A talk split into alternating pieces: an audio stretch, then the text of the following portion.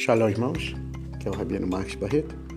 E a porção da palavra de Deus hoje para a tua vida se encontra no Evangelho de João, capítulo 1, verso 12 e também verso 13, que diz: Contudo, aos que o conheceram, aos que creram em seu nome, deu-lhes o direito de se tornarem filhos de Deus, os quais não nasceram por descendência natural, nem pela vontade da carne, nem pela vontade de homem algum, mas nasceram de Deus. Pois bem, esse é o texto Logos. Transformá-lo em rema é o dever de todo homem. Pois bem, o texto sagrado ele diz assim: que contudo os que receberam os que creram no seu nome, deu-lhes o Senhor Deus, deu o poder de se tornar filho.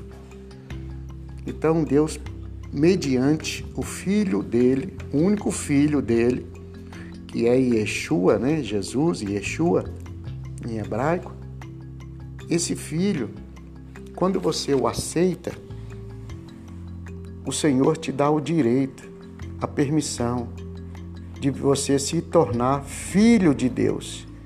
Porque ninguém nasce na terra como filho de Deus.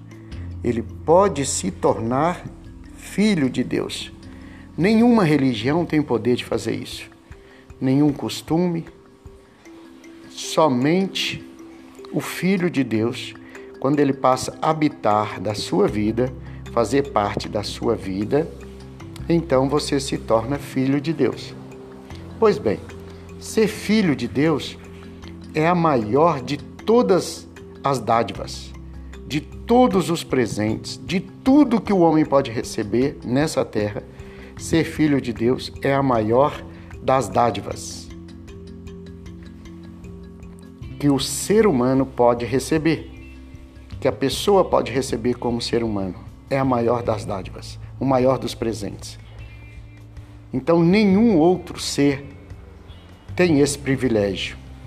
Os anjos não tiveram, os querubins não tiveram, os serafins não tiveram, os arcanjos não tiveram, os espíritos que caíram não tiveram, os animais, nada, nada, nada teve esse privilégio de se tornar filho de Deus. Portanto, a você é dado esse grande presente.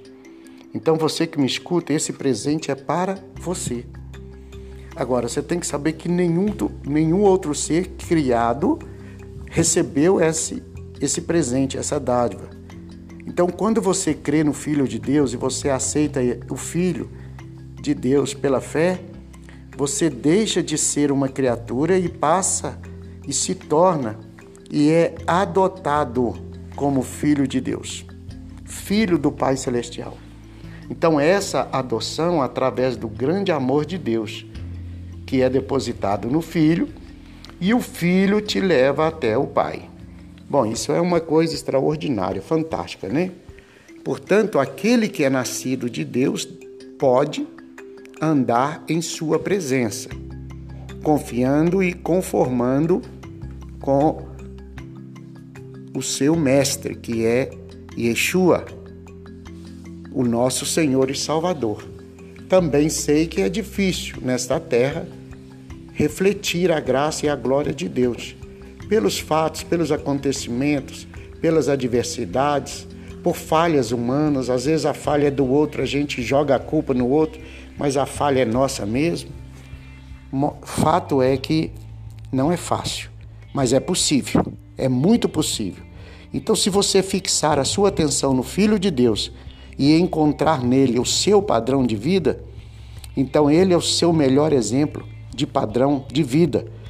Portanto, você deve agradar a Deus, andar como ele andou e nessa caminhada pela fé ir sendo aperfeiçoado de glória em glória, até que seja e chegue o dia que ele te resgatará desta terra.